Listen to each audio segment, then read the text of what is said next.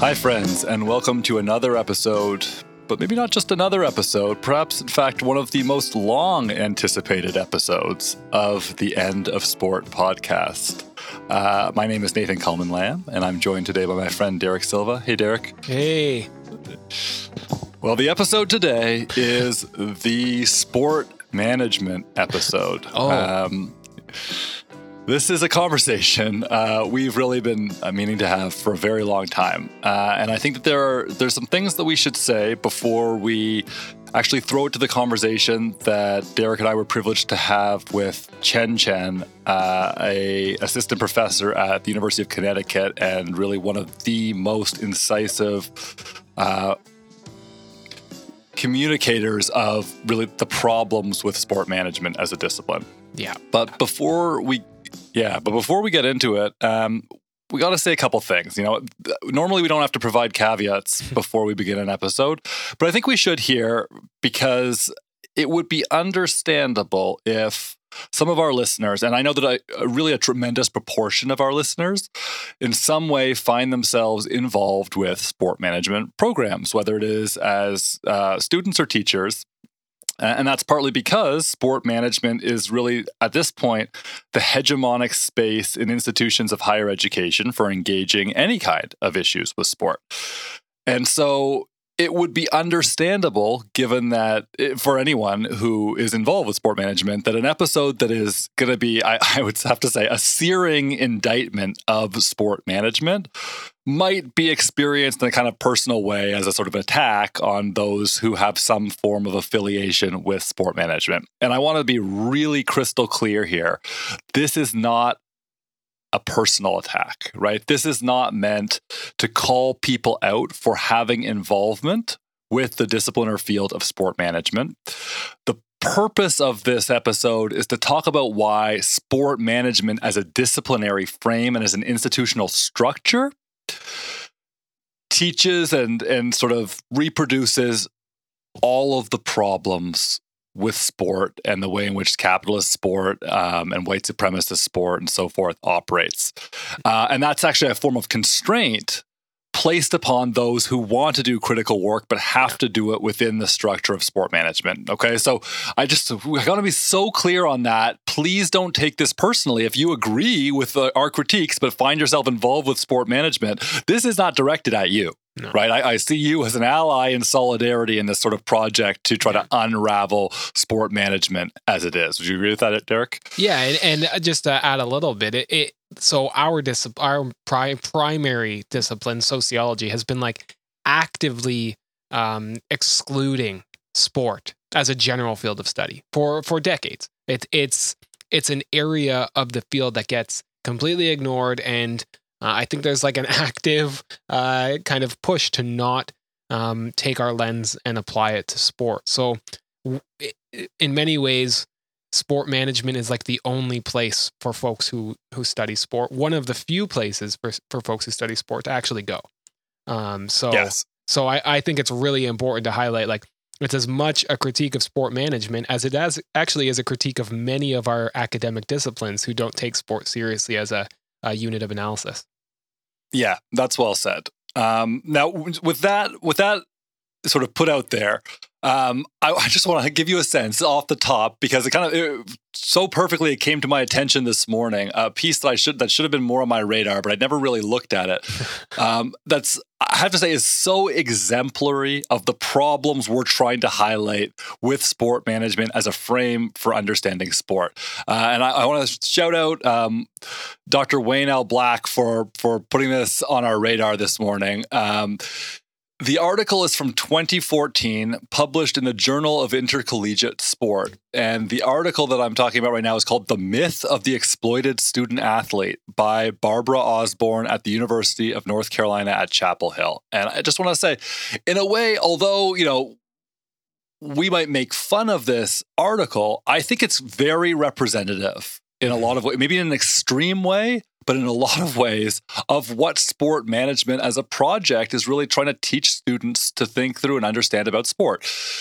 This article makes a series of what I would consider to be outrageous claims in defending the college sports system as it exists. I just want to really quickly highlight a few of those claims. This was published in an academic peer-reviewed journal article. It passed peer review. The article makes claims like the fact that we shouldn't understand college athletes as exploited because they receive compensation in the form of the opportunity to play for a highly paid coach. And I quote, "It is the student athlete who benefits from the coach's services. Those highly paid coaches are often the reason student athletes choose to attend that institution." Another claim that the argument makes is that playing in front of large crowds, and again, what that means is playing in front of large crowds means that you're producing a form of commodity spectacle that can be sold to consumers, right? So in other words, your labor is directly producing a commodity that has significant value.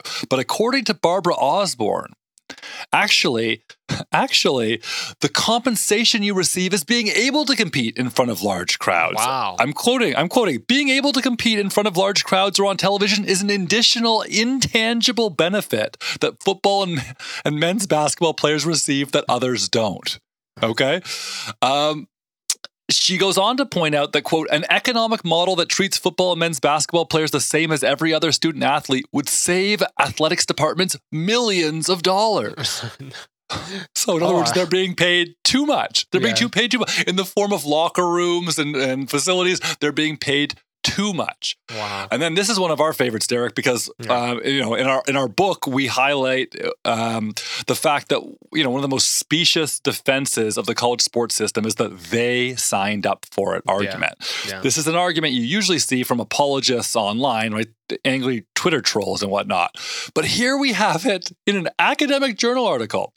Barbara Osborne writes, quote, "First, from a legal perspective, attending college is always a choice. No one is legally forced to go. But even the small percentage of student athletes who are primarily focused on a future professional career in sport are making a choice that is similar to that of all students attending colleges or universities." Yes. And then, let me just give you one more. The kicker here is, this is really beautiful. Did you think that people go to athletic events in order to watch athletes compete at a high level? If you thought that, you're something of a rube. Because actually, and I quote, "Student athletes do not generate revenue. Student athletes train and play games, whether anyone watches their performance on the court, field, pool, rink, or track. Some sports attract more fans that are willing to watch their games. But spectators do not change the nature of what student athletes do, nor does it turn those athletes into revenue generators." I'll tell you who generates revenue, Derek, and I continue quoting, "The sports are revenue generators and athletic department employees in the ticket office, in marketing, and in athletics development and fundraising generate revenue." So, now, finally, Barbara Osborne has explained to me why we need hundreds of people staffing athletic departments.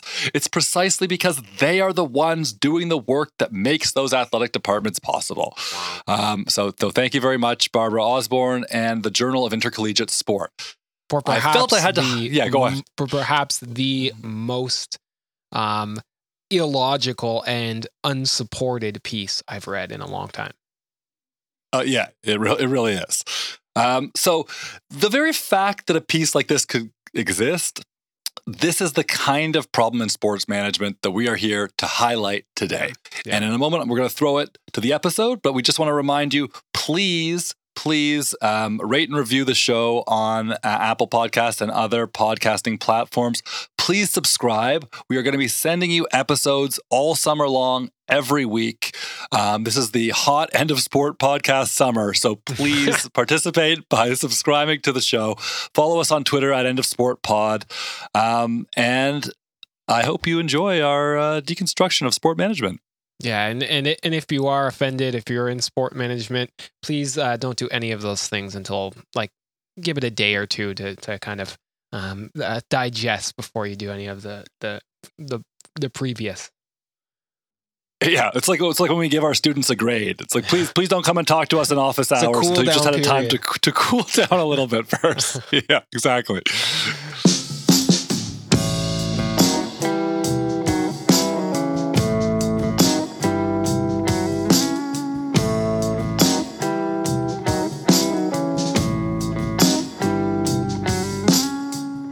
Chen Chen is assistant professor of sport management in the University of Connecticut's Neag School of Education. He is the absurdly published author of seemingly countless high-quality academic journal articles that interrogate the themes of capitalism, racism, imperialism, and settler colonialism, both in the discipline of sport management and in high-performance sport more broadly. We could have invited Chen on the show to discuss really any number of issues in sport, since there are few people with whom we more ardently agree on just about every subject, quite frankly. But we have brought him on today to focus on a topic that we have long stewed over, but never devoted an actual episode to. That topic is sport management as a discipline. Chen, welcome to the show. Glad to be here. Longtime fan of the show. Well, it's so awesome to have you on. I can't wait to get into the conversation. But I want to start with something that honestly we don't really normally do, which is to offer just a bit of a disclaimer off the top here. I know that many of our listeners are in some way located in the field of sport management. And indeed, to borrow a problematic turn of phrase, some of our best friends even are sport management scholars. This is to say nothing we will offer in this conversation is meant as a personal attack on those who work in sport management, often as a consequence of structural and institutional constraints that make it the only arena in which scholarship on sport is possible within the academy today.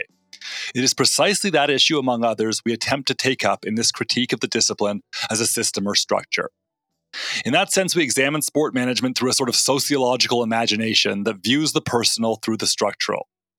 Indeed, history shows us how sociology as a discipline has been incredibly antagonistic and exclusionary for any scholar looking to study sport.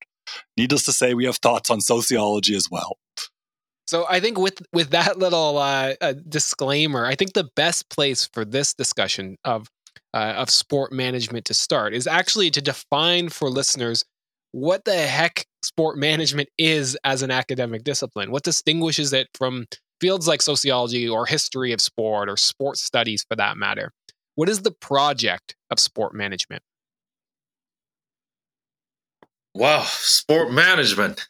I would have to also preface by saying that, I offer these observations as someone, who was an international doctoral student and now a faculty member at two different institutions in Canada and the U.S. respectively. And I would say that, throughout the years, my understanding of sport management also changed. I would say morphed into, I tend to view sport management now from a macro historical perspective, a materialist perspective, which means that I consider, importantly, what are the conditions in this particular historical juncture and in a given society, enable and or constrain the possibility of knowledge production in the field and the types of knowledge and education delivered in sport management programs.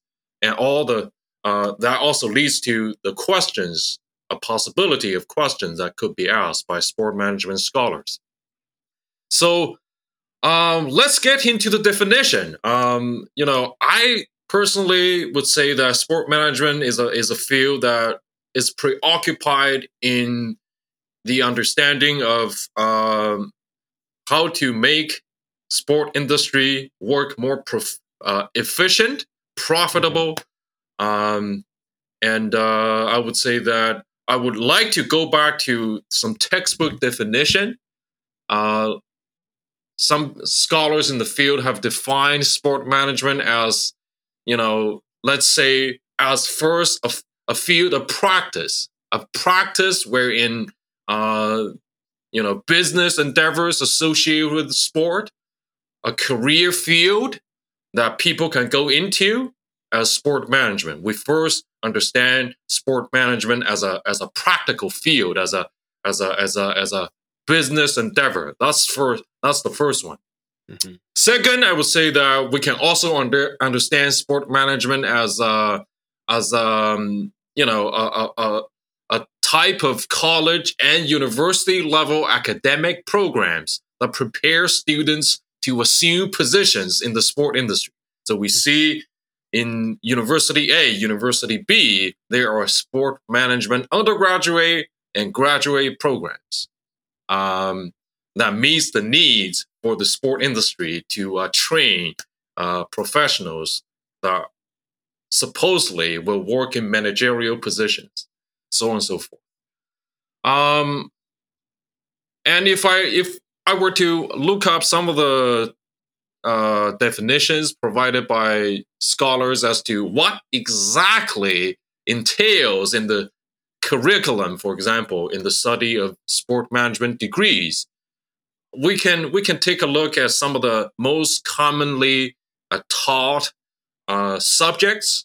These include organizational behavior and theory, consumer behavior, marketing, event and facility management, law, finance, economics, sociology, which I argue is becoming increasingly few, and communications, governance, human resources, and administration. So these are still the second one, I would say, sport management degree programs, the subjects that are taught. Mm-hmm. And then we move on to sport management as a research field, as a field of research. And I'm drawing some definitions here. Some scholars have defined sport management research as a systemic way of examining hunches, assumptions, and questions about a wide range of sport management phenomena. In particular, sport management researchers are interested in questions related to marketing, finance, communication, human resources, policy, etc. They argue that findings from these research investigations can inform, here importantly, managerial practice, build knowledge in the subject area, or both. So here is, I give you some definitions provided by established scholars in sport management. And I also remember that a Norwegian scholar, his name is Gammelsæter, he describes sport management has become increasingly sport industry management, if we were to have a more pithy understanding of what it entails. So I'll pause there. Yeah, it seems like the first two definitions that you are talking about are very pointed, very specific, and absolutely tangible in terms of what is happening in sport management. Whereas when you get to like the knowledge creation and knowledge production side in your third definition, it seems like it's meaningless. The words are just, they don't describe anything actually being done. Would you say that when it comes to the research and knowledge production side of sport management, that is actually less influential than the pragmatic side, let's call it, the actual practitioner side? And if so, and I think you've already alluded to that, and if so, do you find that, would you maybe conclude that sport management is in some ways counter to the goals of higher education? Let me break down the question in two parts. First, you are asking me if the definition of the research of sport management is less tangible. I will have to say that that's because I was using a shorter version, and let me clarify. I would say there are longer versions of definition that actually specify the types of research people do, and if we also harken back to the subject areas that I mentioned earlier. So I would say, folks, think about sport management research as covering all those subject areas: organizational behavior, consumer behavior, marketing, event, facility management, law, finance, economics, communication, governance, human resources, and administration. So I wouldn't say that it is necessarily having less of an impact than the course or program delivery to undergraduate student.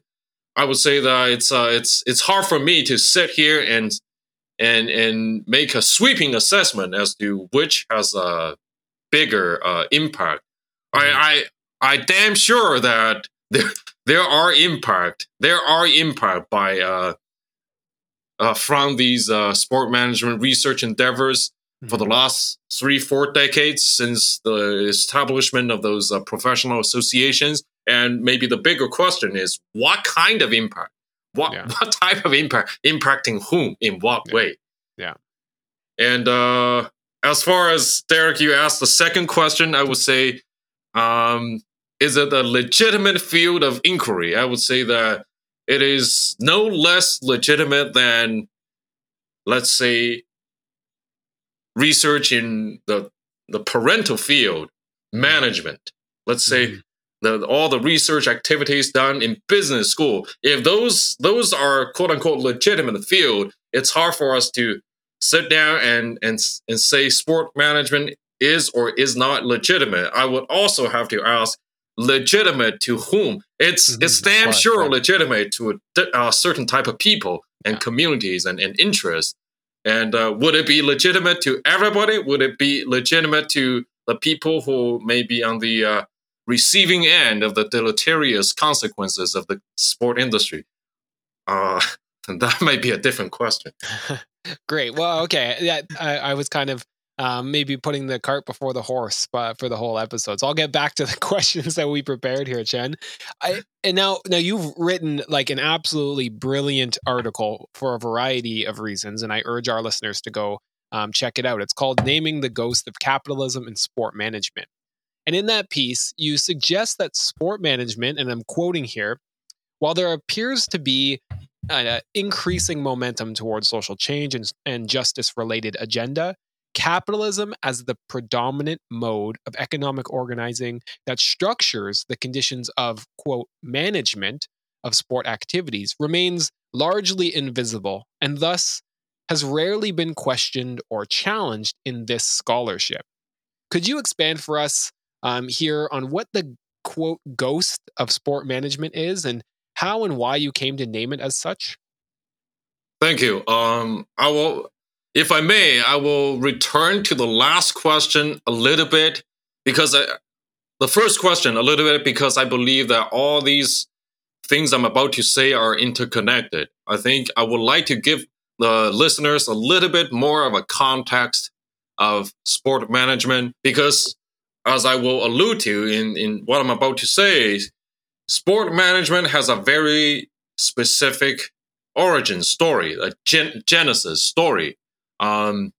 Let me quickly go over it here. Sport management, as we conventionally understood, first emerged in the United States and North America. And some of the first sport management related courses began in the early 20th century. And they are individual courses, not programmed yet, in the 30s, 40s, and 50s. There are more individual courses, sometimes offered in schools of education, in phys ed programs. And there are initial research developed in these programs, focusing on how teachers can better management, sport activities, so on and so forth.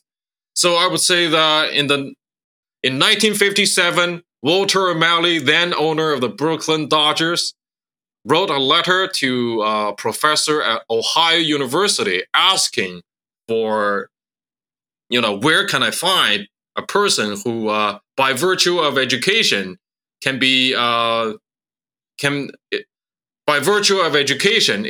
capable of administer a sport facility such as a racetrack, ski resort, and stadium, so on and so forth. And that led to the first graduate level sport administration program at Ohio University in 1966. And then in the subsequent decades, that one program expanded. The program of sport management expanded across North America. At the end of 1970s, there are more than 20 of those in North America. And in mid-1980s, there were 63. And last time I checked, in 2019, there are more than 500 such programs in the U.S. and more than a dozen of them in Canada, more than 30 of them in Europe, and also some in other continents such as Oceania and Asia. They were also growing.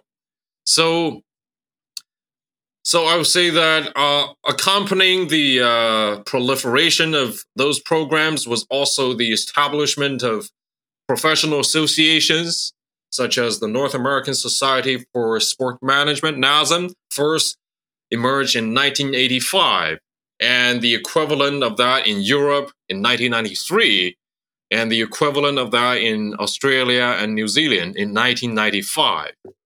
And going into the 21st century, there are also professional associations established in other continents. So long story short, we can see that sport management really had a tremendous growth in the latter half of the 20th century. And it's obviously started as a phenomenon within the Western capitalist countries. And then it has a growing impact to other parts of the world. So I say all of that to set up my arguments to be made in the ghost of capitalism in sport management. No, that's awesome. And thank you, by the way, for doing that, because that's really clarifying. Yeah, of course. So when I talk about the ghost, I use the term ghost. I draw that from a few scholars in organization studies in Europe. They were critiquing a similar phenomenon in business school. They argue that, capitalism has a huge impact on the things being taught, delivered in business school. But in business schools, it's never said. The name of capitalism is never said. It's just treated as this. When people talking about business, when people talking about how to make a business work, it's almost as if it takes place in a void. It is both a historical and decontextualized, as if capitalism is by default, the socioeconomic system, the context where business activities takes place. I read that article. Just to add to that, it's like Adam Smith, right, says that the natural propensity of human beings is to truck, barter, and trade, right? And it's Absolutely. Like there's a reason why that text is so foundational, because that's the perfect logic for the kind of neoclassical approach that shapes how we understand the so-called market. Why everyone in business school reads it. Yes. So at the time, to be honest, it was... when I wrote that article, it was we're in the midst of COVID-19 pandemic, and obviously there was this contradiction of everybody, at least let's say in these capitalist countries, a lot of activities were stopping, were pausing, but there was that impulse, there was that need for sport, leagues, and games to continue. I think y'all are doing a great job in shedding light on that throughout the years. So I came to a point where I was wondering, isn't that the case in sport management as well? Isn't that also the case for all the research that we produce? In sport management articles, the types of narrative we reproduce in textbooks. So out of curiosity, I did a very quick search in journal articles, textbook, and conference presentation abstracts. I wanted to see, do people use the word capitalism when they discuss various types of research taking place mostly in capitalist society in the US and Canada, Western Europe, Australia, New Zealand. And obviously the result was not surprising. A lot of folks mentioned capitalism once at best. That was very tiny percentage of people. That's very tiny percentage of all the materials that I mentioned. Maybe let's say only less than 1 to 2% of those articles or textbooks actually mentioned capitalism as a term, So for the rest of them, it just never showed up in the text. I'm not saying that that's the only criteria with which we can see if people engage with the concept or phenomenon of capitalism. I say that in the article, it's just a snapshot, but I think it's a helpful snapshot. It's a helpful snapshot for anybody in our field, goes to conferences, hearing conversations in the hallways, in our classrooms. I imagine not many of them would disagree. So I think my argument is that capitalism has such a fundamental, tremendous impact of the sport industry.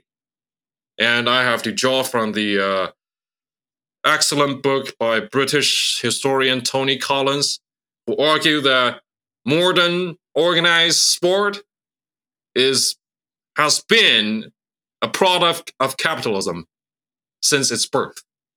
So with that, I think it's inevitable that we need to sit back and think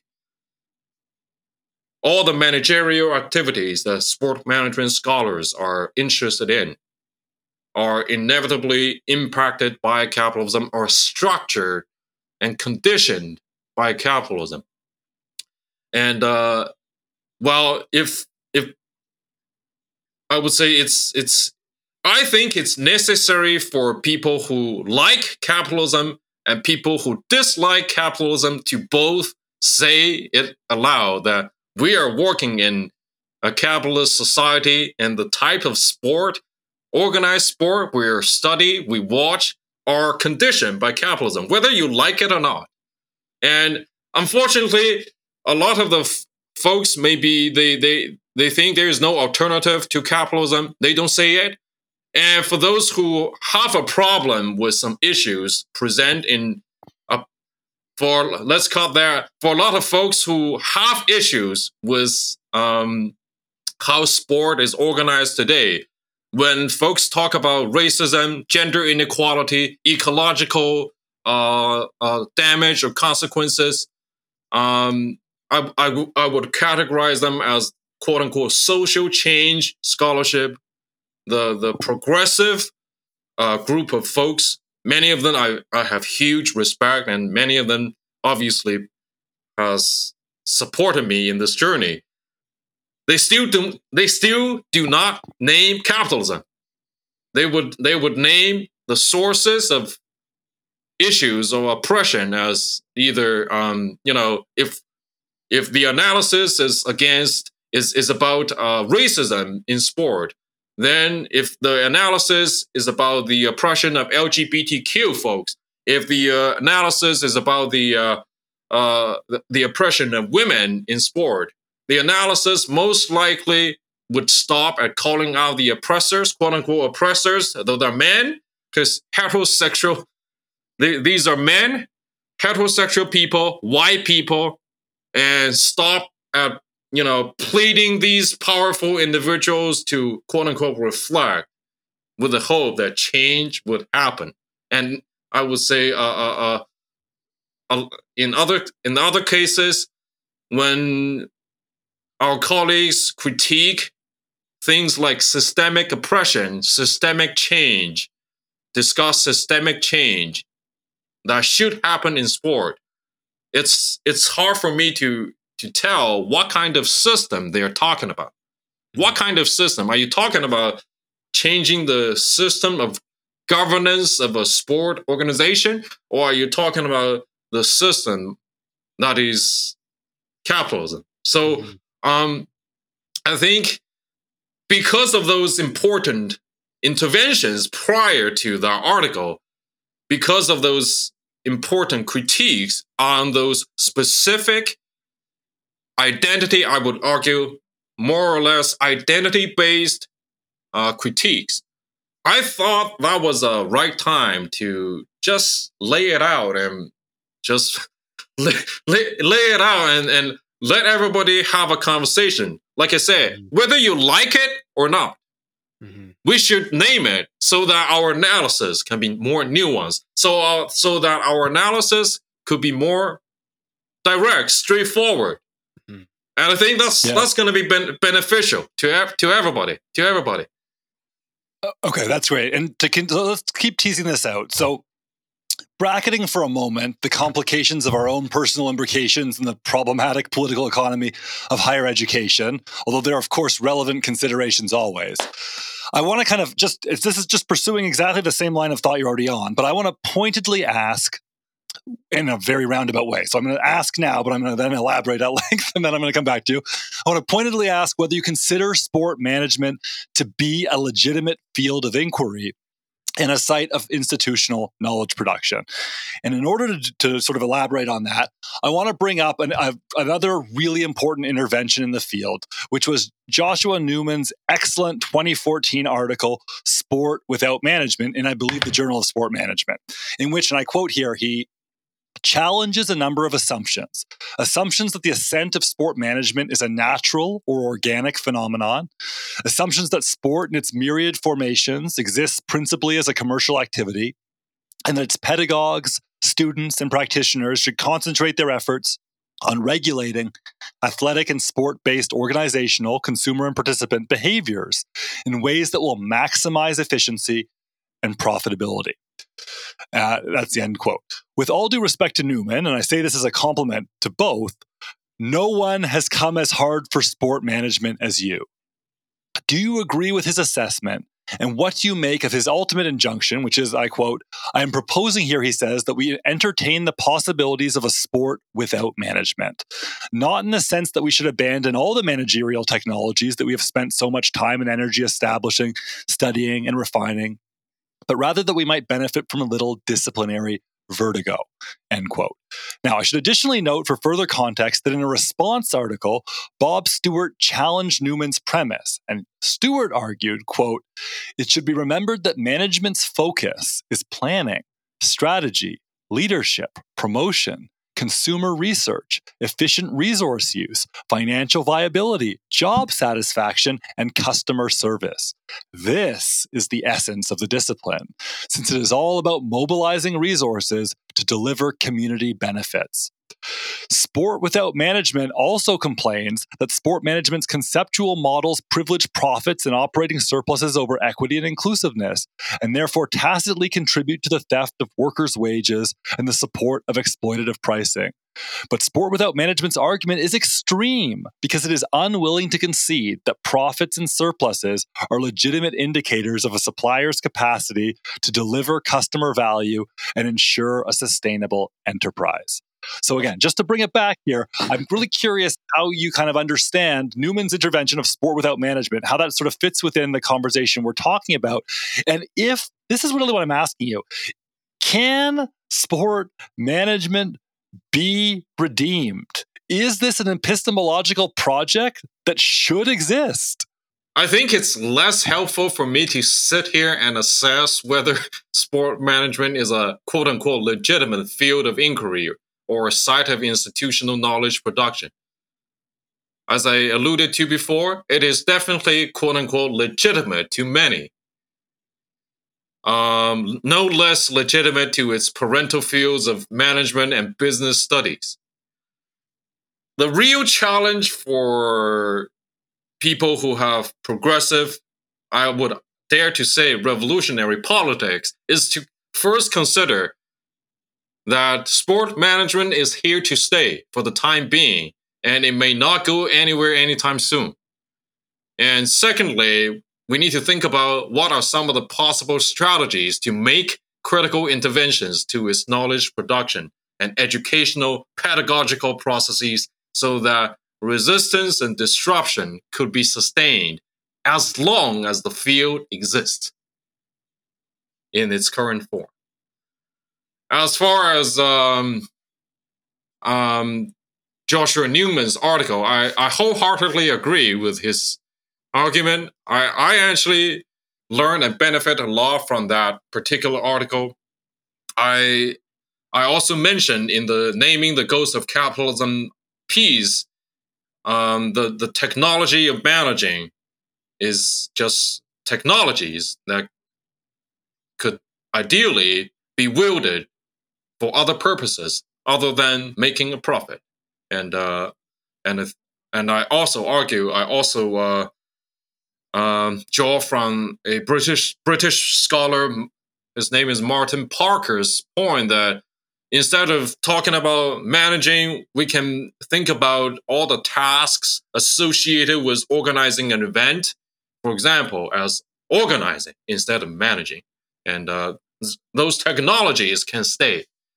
And I would also say that there are significant benefits from what Newman called, quote, disciplinary vertigo, in that even some of the sociological theories that shed lights on the mechanisms of how a society works, shed lights on power relations within a given context, not even the radical ones, would be very helpful for sport management students to understand.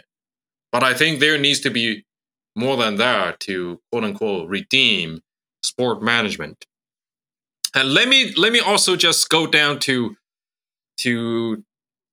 respond to Stewart's responses to Newman's article.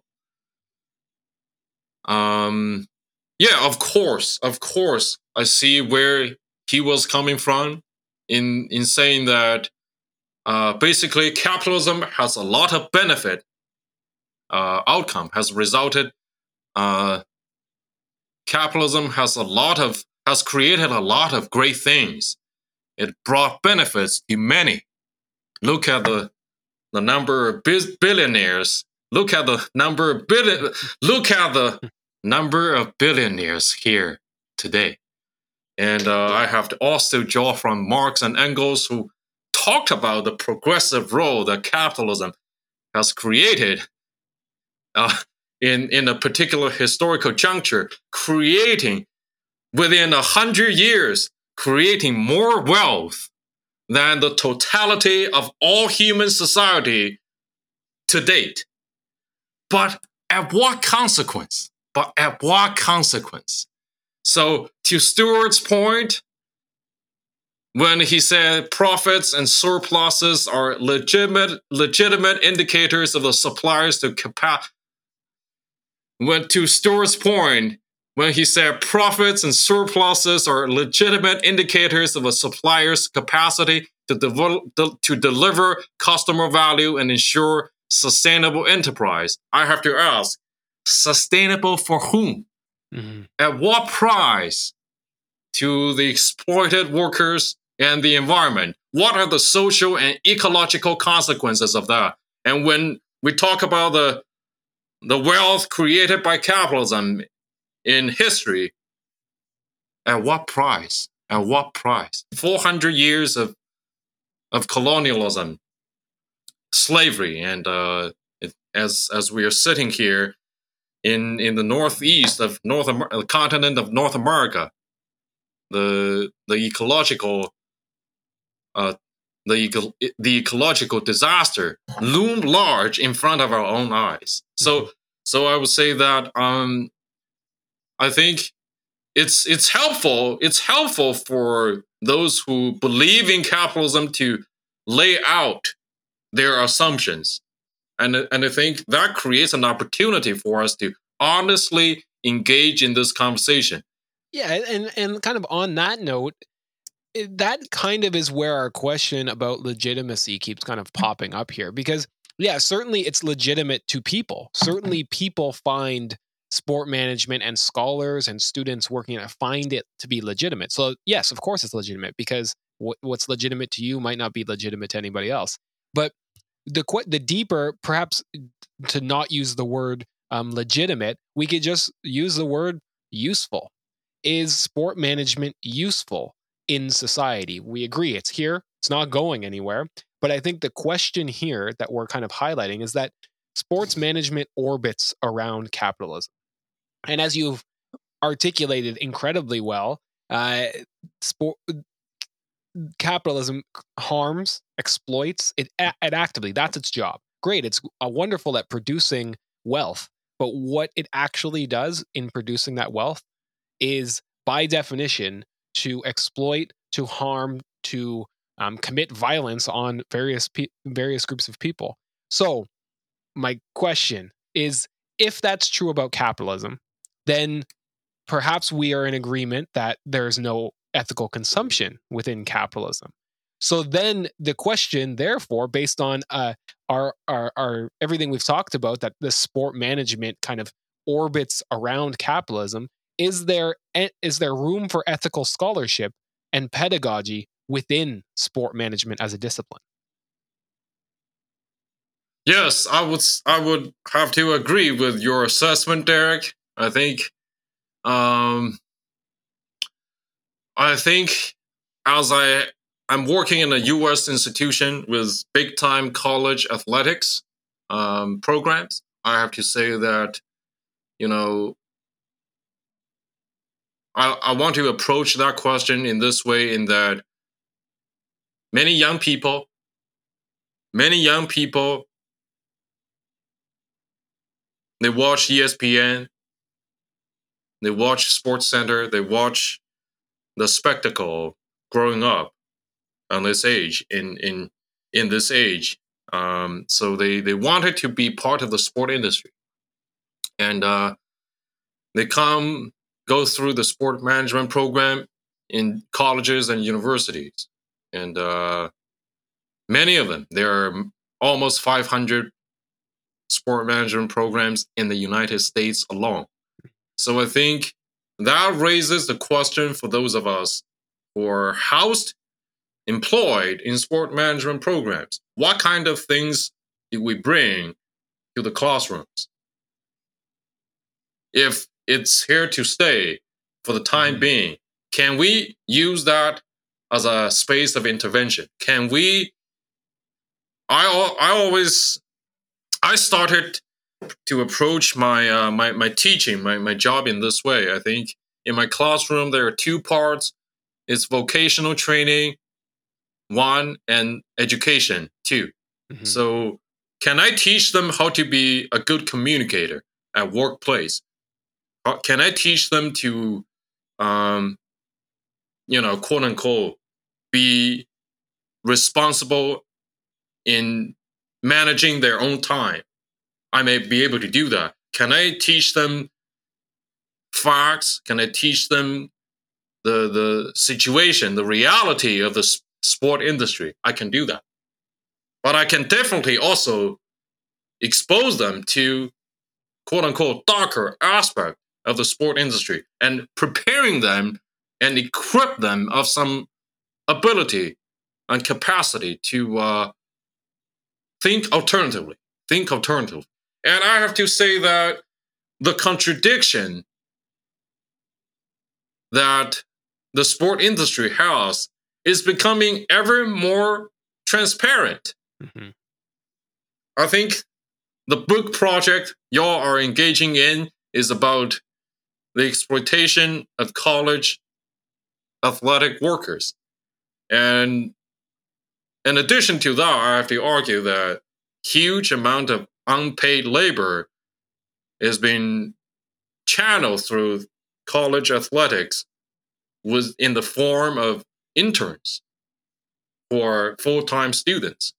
Many of them spend 40, 50, 60 hours a week mm-hmm. working for the athletics with the hope that one day their work ethic will be appreciated, which will in turn land them a respectable job in the sport industry. That's not happening for a lot of people. That's not happening for a lot of people. So I would say that with the contradictions that are blowing up within our time, within our day and age, I think it's precisely here that requires and demands the efforts of scholars and educators to make those interventions. Is it easy? It's not. Will that attract you accolades and awards? Not necessarily. Most likely not. So I would say that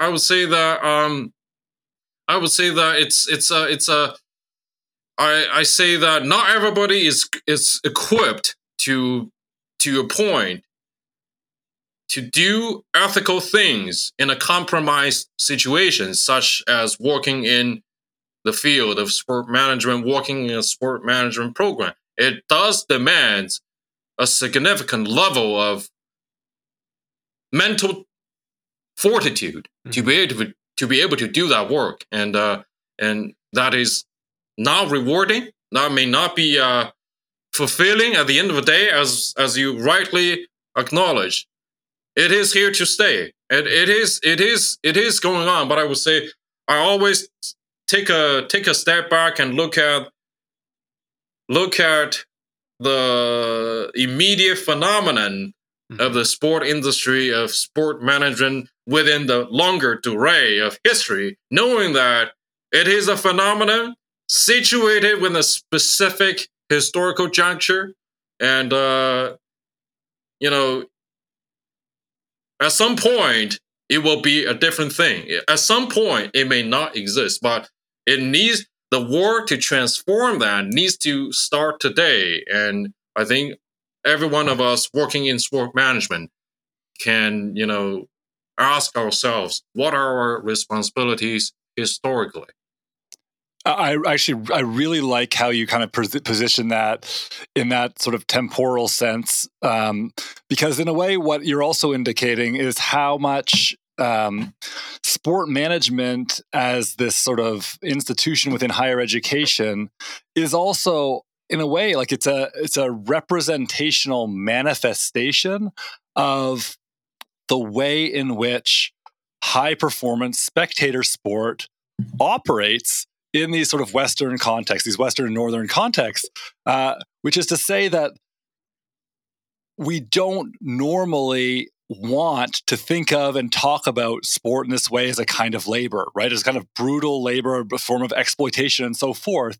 But by highlighting, by focusing in on sport management as a kind of case study, we can see that the managerial approach through which sport has come to be understood in the academy represents exactly what sport is in society. Sport management as an institution is serving a very instrumental purpose for the sport industry. It's training precisely the sorts of folks that will be working in administrations around sport, and the job of those administrators is to extract performance and value from players. So in studying sport management, we also get a real window into the sport industry. But then, as you're saying, if we want to revolutionize what sport means in our society, right, then of course, accompanying that, there needs to be a revolution in terms of how we, quote unquote, manage sport, or how we think about it from a managerial or not lens. That's part of like the sort of the exact same project, and these things have to work hand in hand.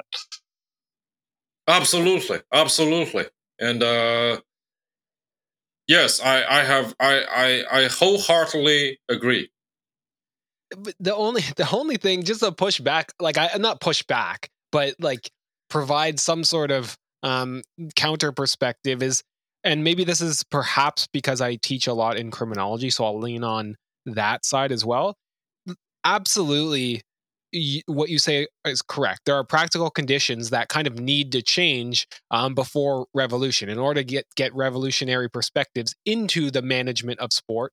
Much like the criminal justice system, you have to teach them the ways to get in, which are often based on like status quo and based on this.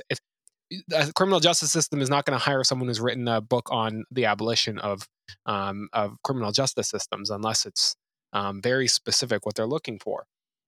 So what I'm kind of saying here is, it's great that I as an abolitionist teaching in criminology classes, it's great that I'm there to say to give the lessons about abolition to people who will most likely or more likely eventually enter the criminal justice system.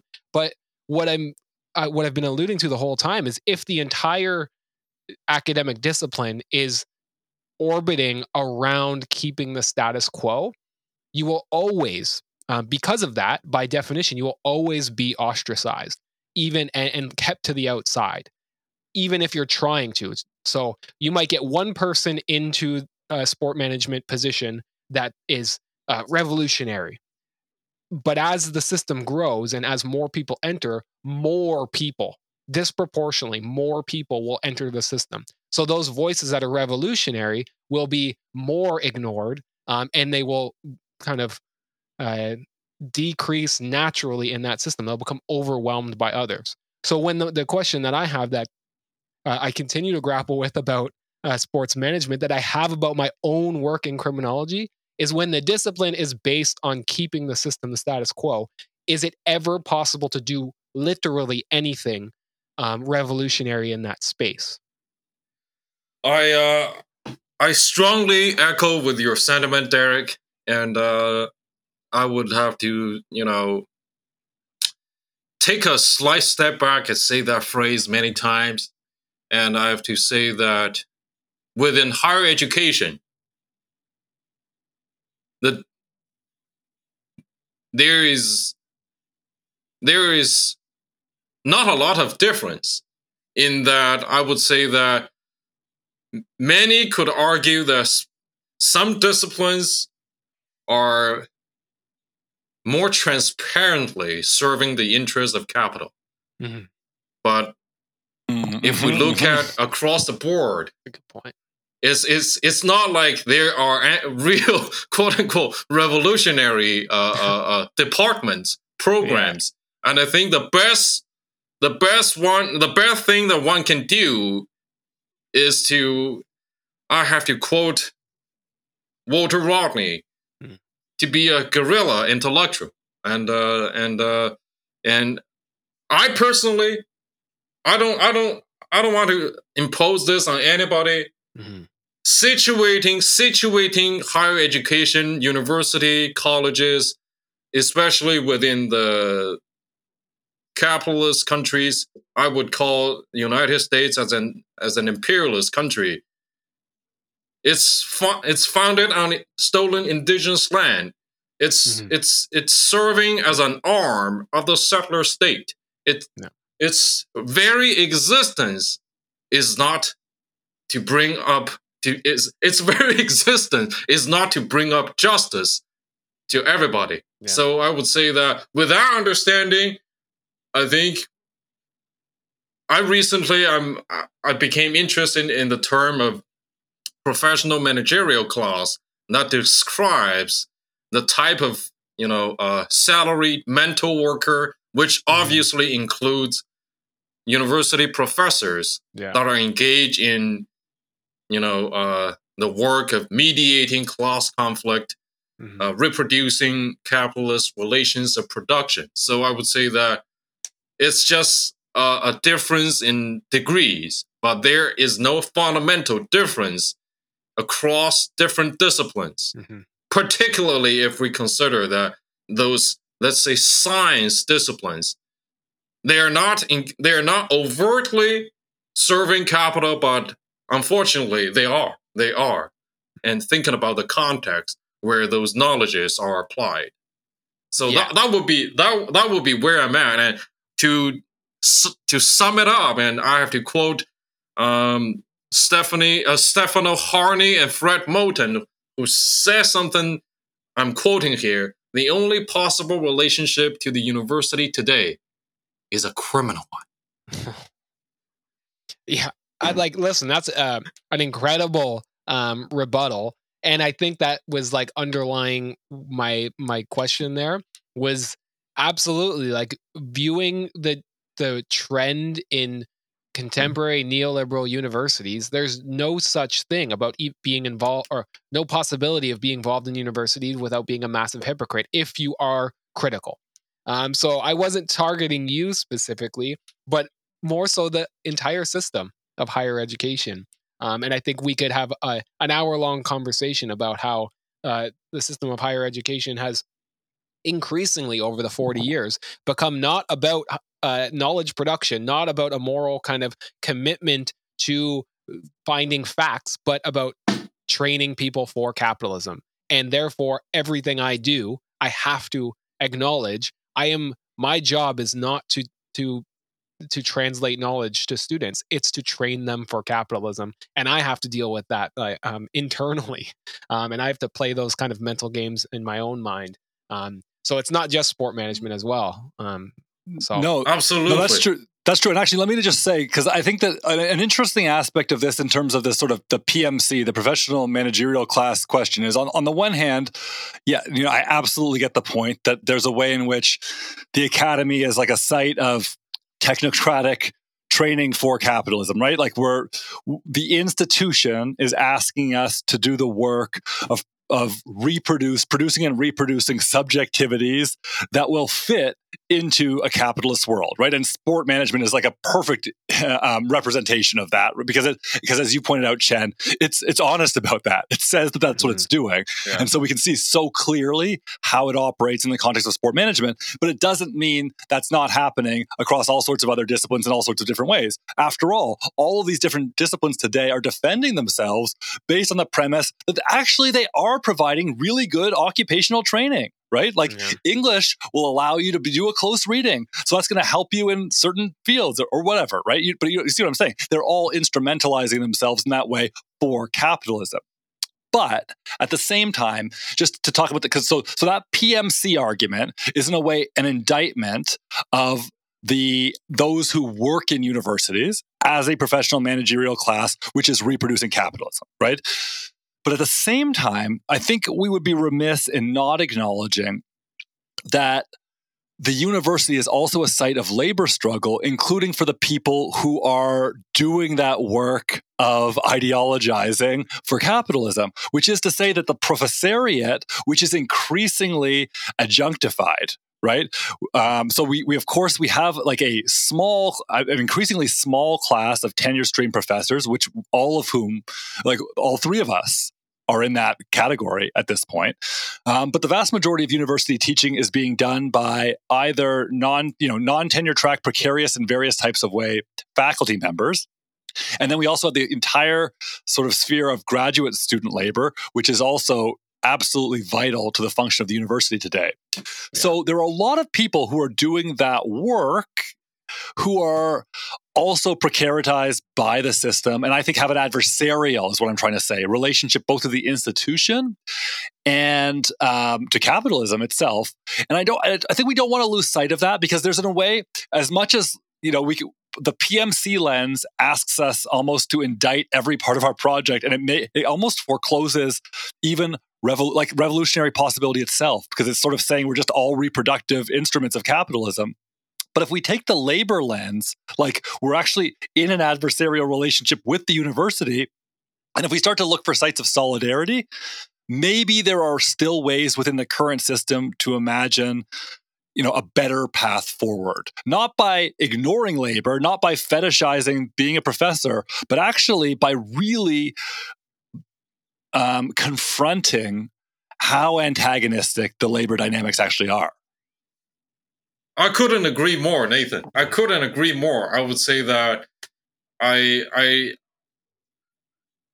if I were to go on with what I just said, I would have to also clarify that my incorporation of professional managerial class in my analysis does not at all mean that it is not in a increasingly precarious condition. And in addition to that, I would say that it is precisely the precarity that we all face. It demands us to have a clear-eyed analysis of where we are at and whose interests ultimately should we align ourselves to. And I would say that, especially to your point about the more precarious groups in this rank, the graduate students, the temporary teaching folks. I would say that I became more aware of understanding that if one chooses to pursue a graduate degree, I'm always asking them, are you aware of the labor situation in this field? And instead of just having those rosy, aspirational understanding of what this degree, graduate degree or doctoral degree will ultimately reward you as promoted in the program websites. So I just wanted to say that I completely agree.